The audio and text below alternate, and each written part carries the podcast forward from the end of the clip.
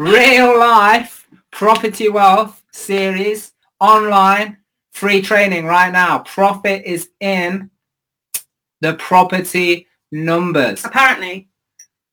Well, we're about to find out hmm. what this all means. So let's get straight into the thick of it. Get your pen, pencil ready. Get everything distraction wise off your lap table out your vicinity because it is now time to pay attention to some amazing things. So when it comes to numbers, when it comes to a business, when it comes to creating wealth, when it comes to anything, now don't let me down on this one.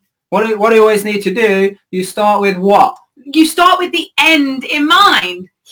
Listen, it's not about, yeah, we can get there at the beginning and we can find a great deal and everything, but if you don't know where you're going at the end, then where are you? You could buy it for anything. You need to know what is going to happen at the end product. If you're going to buy this house, you're going to do whatever you are to it. What happens after?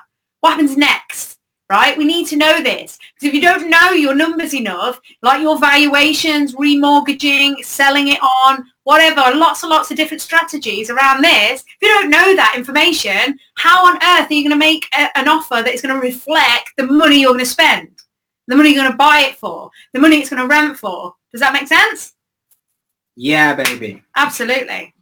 Listen, so it's all about mode. the end. You've got training to think of the end right first. Now. Training mode. Yeah. So, so like, eh, what happens at the, it's not so much the end, but it's probably the end of the series of taking your investment which is uh, let's talk about like a buy and hold strategy. So it's something that you're buying. You might be making some changes. You might be re- renovating the whole thing. But then what you're going to be doing is you're holding it. It's a hold strategy. Yeah. So in, in respect to that, let's talk about it's not the end end, but the end of the time when it comes to like, hey, how am I now recycling money? How am I forcing the appreciation? And I've seen it before and people ask about it. It's like, how do I refinance? How do I take money out? So now I've added value. I've given myself a return. I've given my joint ventures a return. I've given my investors, my partners. Everybody has made money. Like this is what we mean by the end. But, but it's, it's, not the end, end. It's not the end. It's the beginning. But it's the end as in, am I going to? Because listen, it, it's all it is as well. It's about how fast you want to go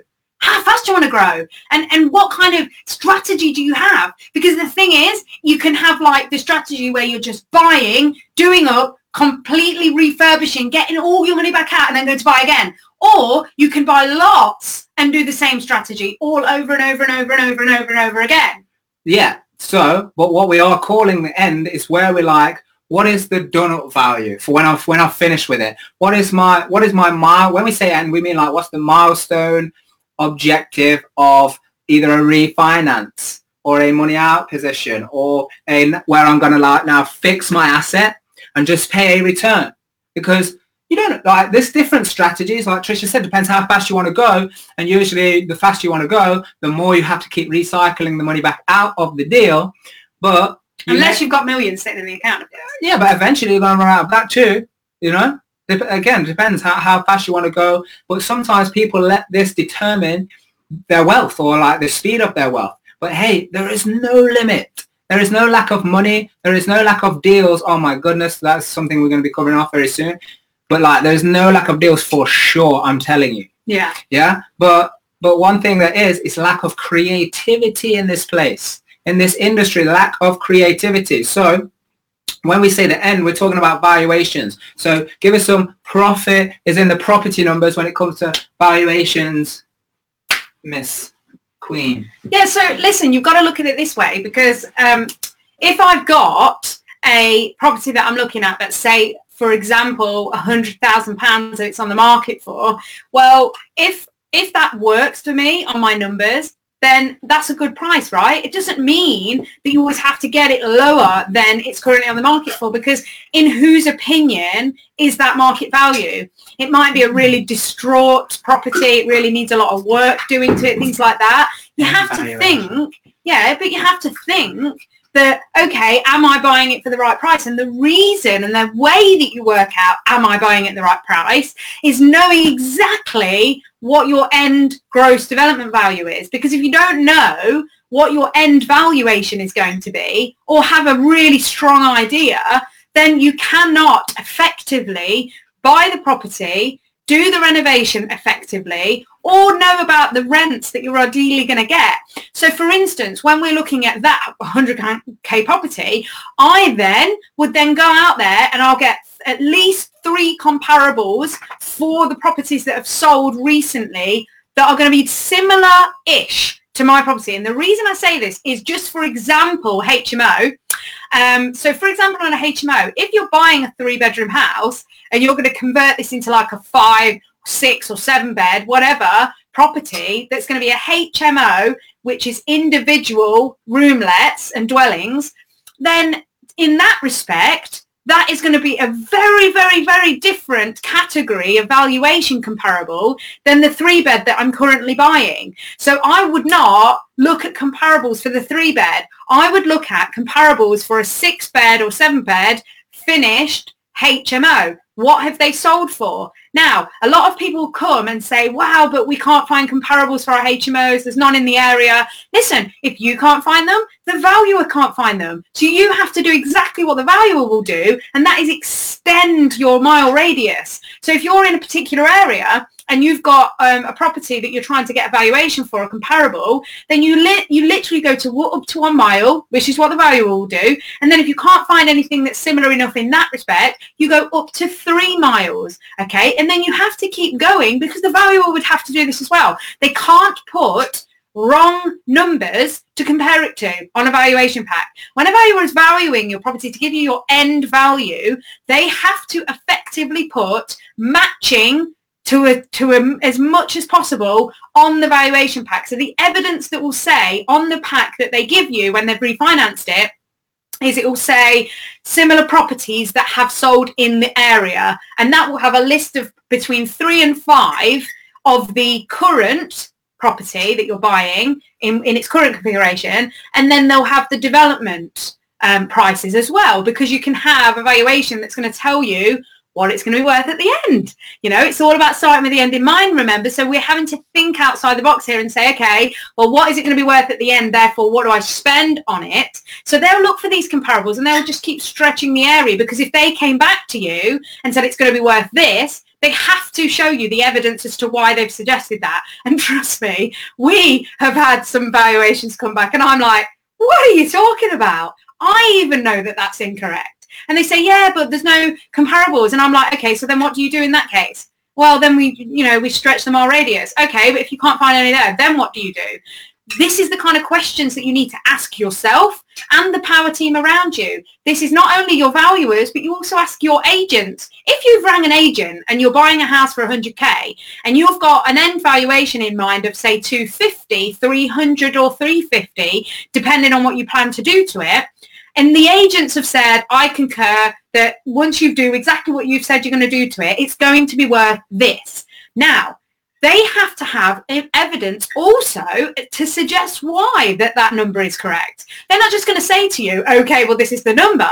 They're going to say, okay, well, I believe because we've sold 3B Churchgate to um, whatever, they're going to have a list, like a best price guide that stipulates, okay, these properties in the last six to 12 months have sold in these areas for this. So that will be the way that the agents, now I would always get three agents to give us a comparable that they have found because sometimes remember your agents are the key because everyone's like oh yeah but it's just an agent listen you will have opportunities with the agent to learn about off-market deals. Now, we've just done one. We have just sold a HMO off market, never went online, sold within three days, and they no, nobody will know about that at all about that sale until three months time when it's been registered in the land registry and all of it's gone through.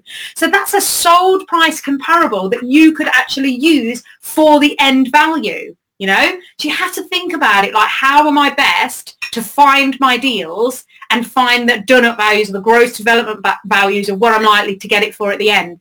You have to be creative remember. You have to find a way to make your deal work for you. It is a creative way but listen if I need a number at the end, I will surefire do whatever it takes to ensure that I get that number. And I'll do that also based on due diligence. I'm not saying that I'm going to go and get a number that I physically cannot get. I'm going to get a number that this property truly deserves, that it is truly worth. And the reason I know that is because I'll get at least three comparables from three different agents. So that could lead to between six and um, between three and six per agent. So that's giving you quite a lot of comparables there. I will also then obviously speak to the valuer. How do you come up with your valuations? What do you then do if, for instance, it's a HMO and they've not got a recent sold HMO within their area?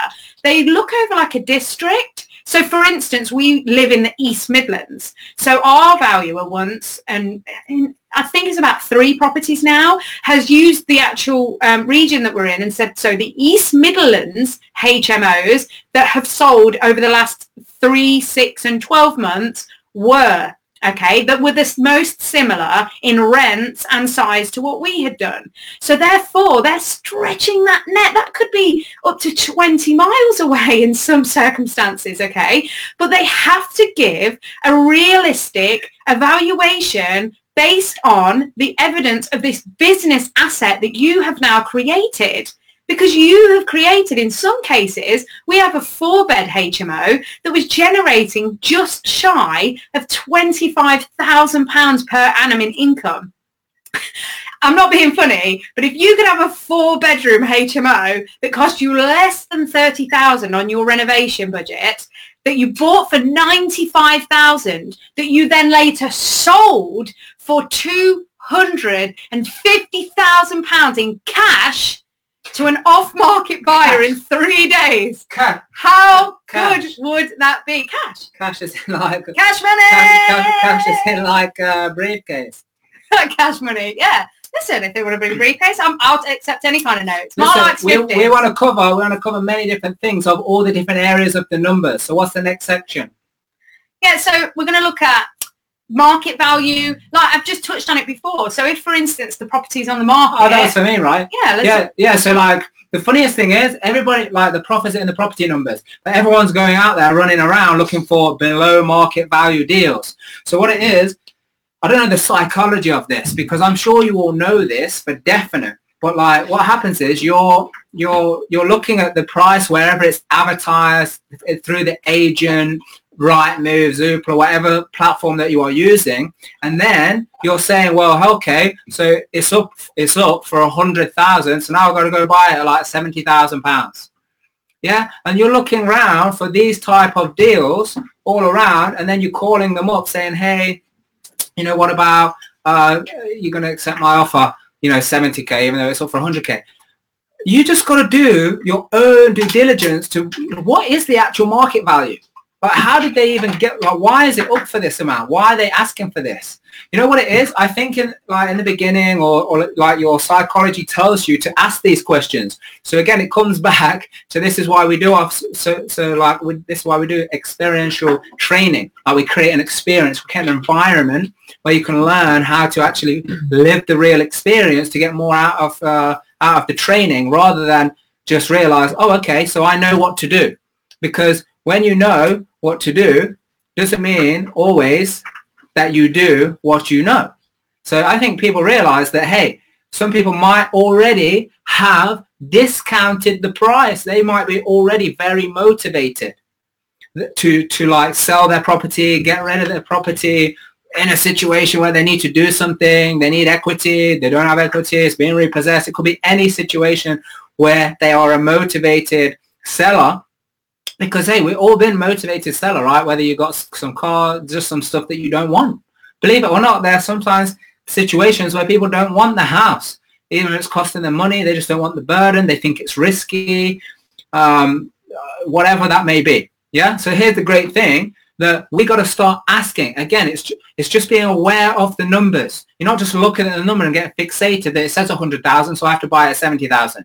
People get so fixated on finding below market value deals you know, you know, like in terms of asking price, we have paid asking price many, many, many times. Like happily Above. above asking price. Why? Because it's not always about getting it below what it's up for or it's, it's, it's like it's you got to get the deal for what works i mean obviously i want to buy it as low as possible but like what is as low as possible how how far do you want to push as low as possible because you got to make sure the deal works coming off the first set of numbers was like reevaluations how do i get the money out how am i sitting myself in my strategy because it might be to leave money in and pay a return to either myself because it's my own money or an investor or a joint venture partner and just sit on stuff like that so um, what what's that end game? But then in the beginning, when I'm looking, what is the market valuation? What is that situation that allows me to get in?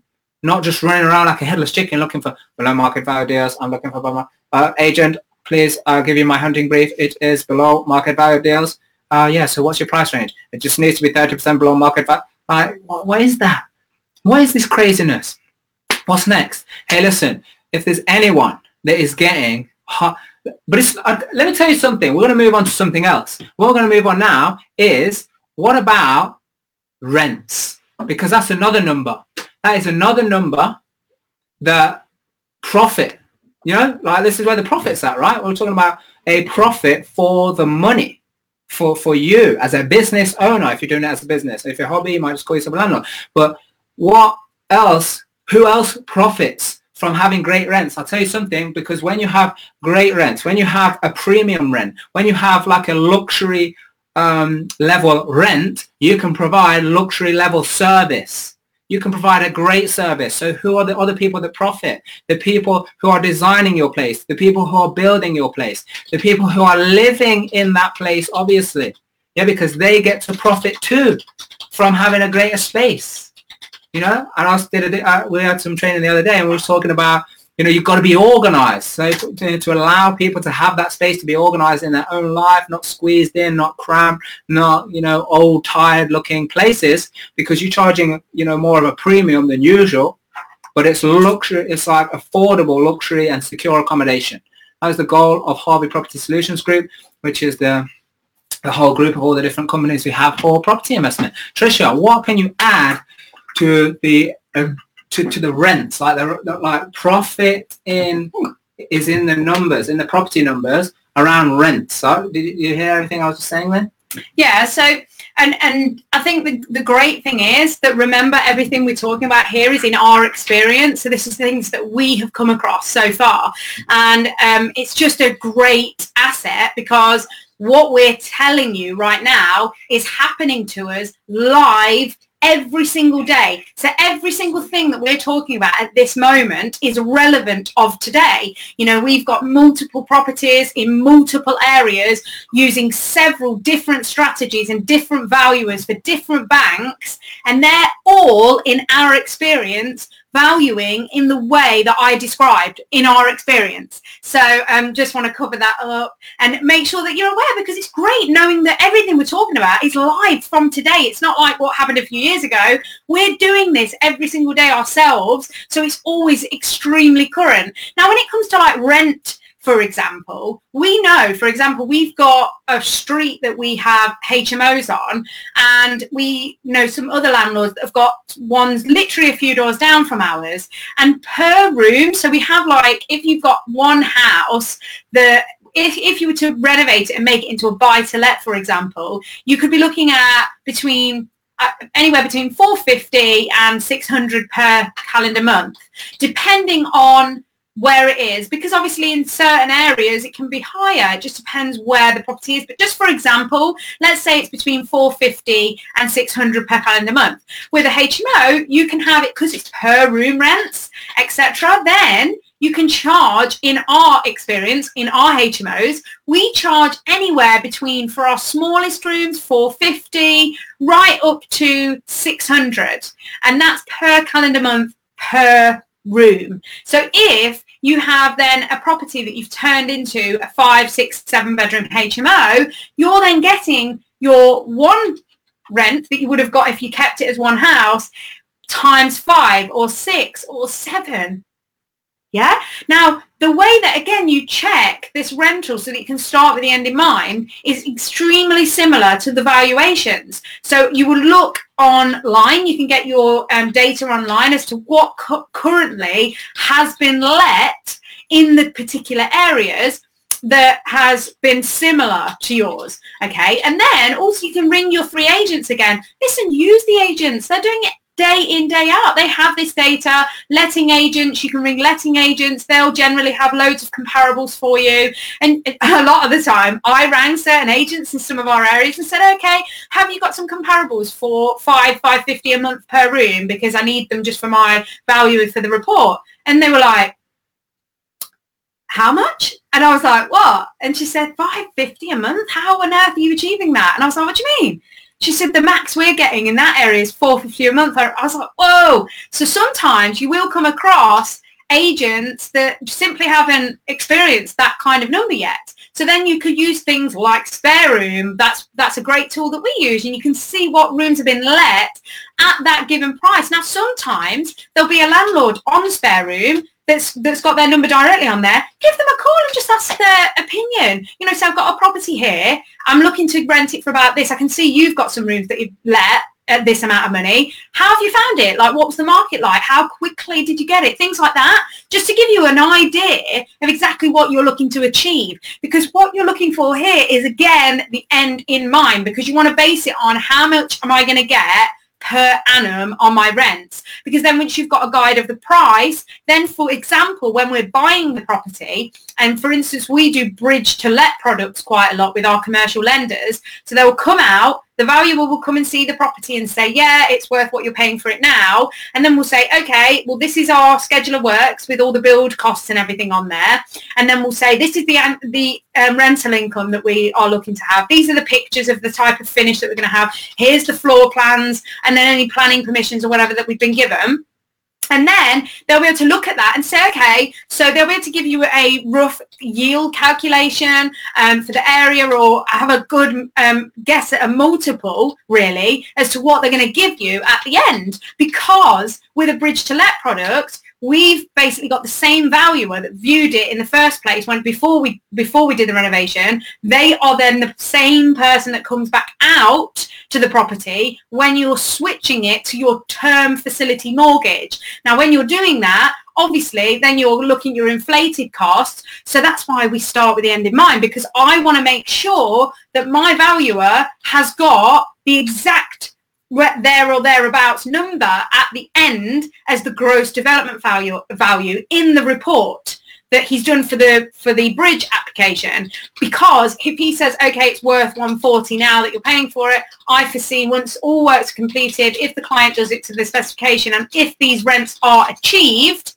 license whatever we will then foresee that this property would be worth 400,000 or whatever, okay? They'll, they'll be able to put that on the report. So then it's the same value that comes out and then it's quite easy tick box exercise. Did you do the things you said? Do you get the rents you said? And in a lot of cases, we get more rents than we initially stated. So if you do the things that we do, which is ringing at least three agents and getting three comparables for the rental income and for the valuation at the end, then you are always going to be giving yourself the best chance possible to have the um, valuation that you currently need. Because remember, start with the end in mind. You need to make sure that when it's on, say, the bridge application, you can then confidently say at the end of this, I know I'm going to get at least this for my revaluation. So therefore, the build quote needs to be around this the um, legals, etc. I need to buy it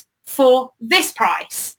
Do you see where this is making sense? Because then if you think to yourself, okay, then this is the price that the property's on the market for at the minute, one, it might work at the asking price. It might work at 5k under. So listen, it's not about trying to squeeze up Mark said, it's not trying to squeeze it out of the agents and make it hard work for everyone. It's about finding a deal that works for you and your numbers based on fact, not fiction. Because we just, listen, at real life, that is our brand. It's real life. It's real life results, real situations, real scenarios, real history of what we do on a day-to-day basis, giving this exact, exact factual situations where we can say, boom, this has happened for us. Yeah.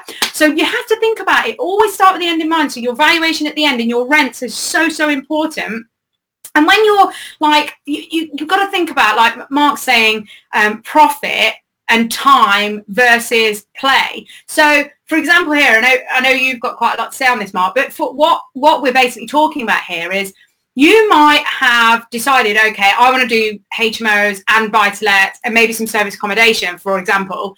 If over time you are looking at this and you say, I built this portfolio in like five years, for example, then you could say to yourself, well, okay, I've built this portfolio and it's, it's really good and it works for me and I make money.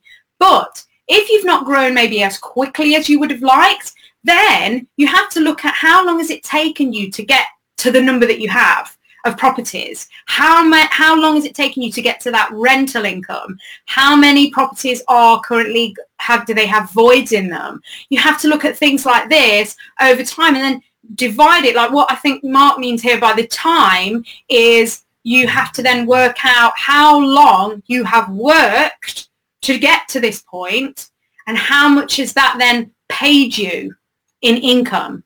So you might have an income per property, but if you take five years, for example, I've built this portfolio and then you spread the cost over that it's actually t- the time that it's taking you to build that, then what does it work out?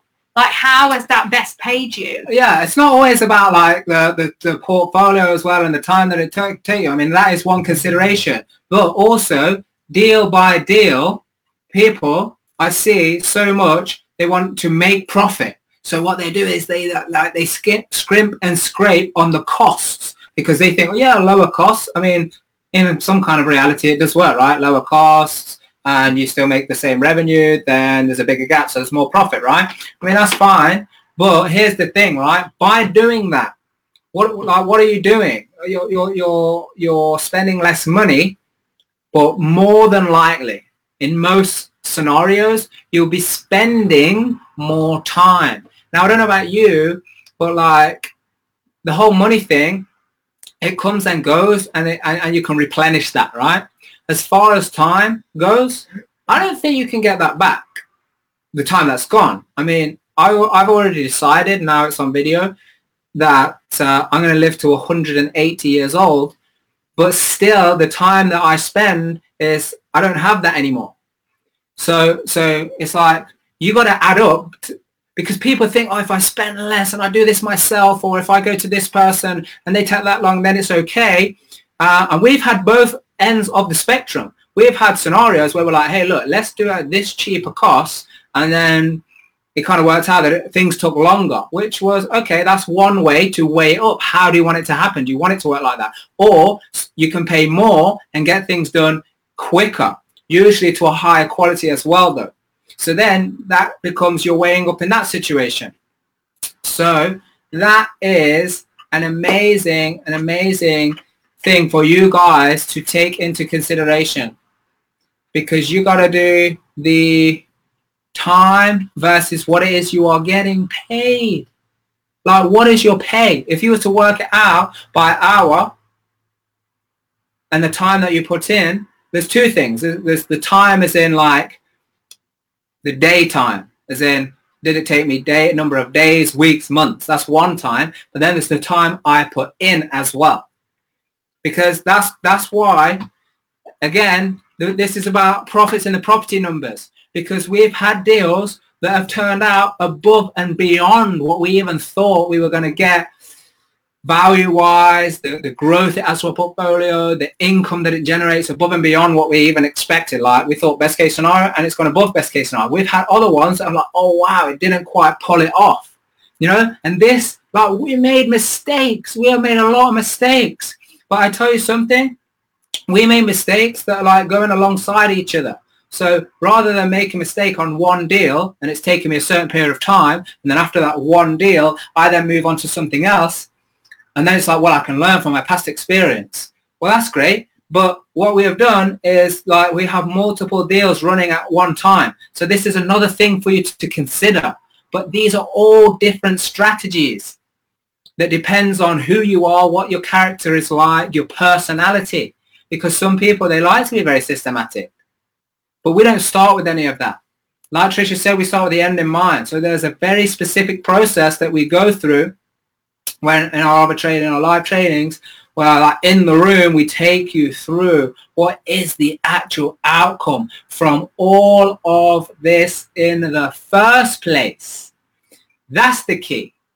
That's the key. And another thing, I don't know, did we cover the Trisha, the refurb, the property and, and, uh, is in the refurb, right? So again, it's like, hey, this is another number that I can decide, negotiate. When I say negotiate, I mean like negotiate into the deal.